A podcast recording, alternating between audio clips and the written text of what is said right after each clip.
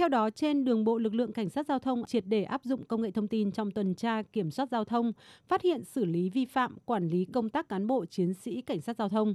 chủ động phối hợp với chính quyền, công an địa phương, ngành đường sắt tổ chức kiểm tra xử lý nghiêm tình trạng các phương tiện giao thông vi phạm hành lang an toàn giao thông đường sắt, tổ chức tốt phương án phân luồng, bố trí lực lượng ứng trực không để xảy ra ùn tắc giao thông kéo dài, nhất là trên các trục ra vào Hà Nội và Thành phố Hồ Chí Minh, các tuyến cao tốc, quốc lộ trọng điểm. Đại tá Nguyễn Quang Nhật, trưởng phòng tuyên truyền hướng dẫn xử lý tai nạn giao thông, Cục Cảnh sát Giao thông, Bộ Công an cho biết. Thế rồi trên cái đường thủy ở nội địa thì chúng tôi cũng chủ động để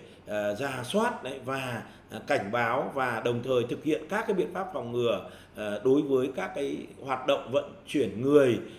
khách du lịch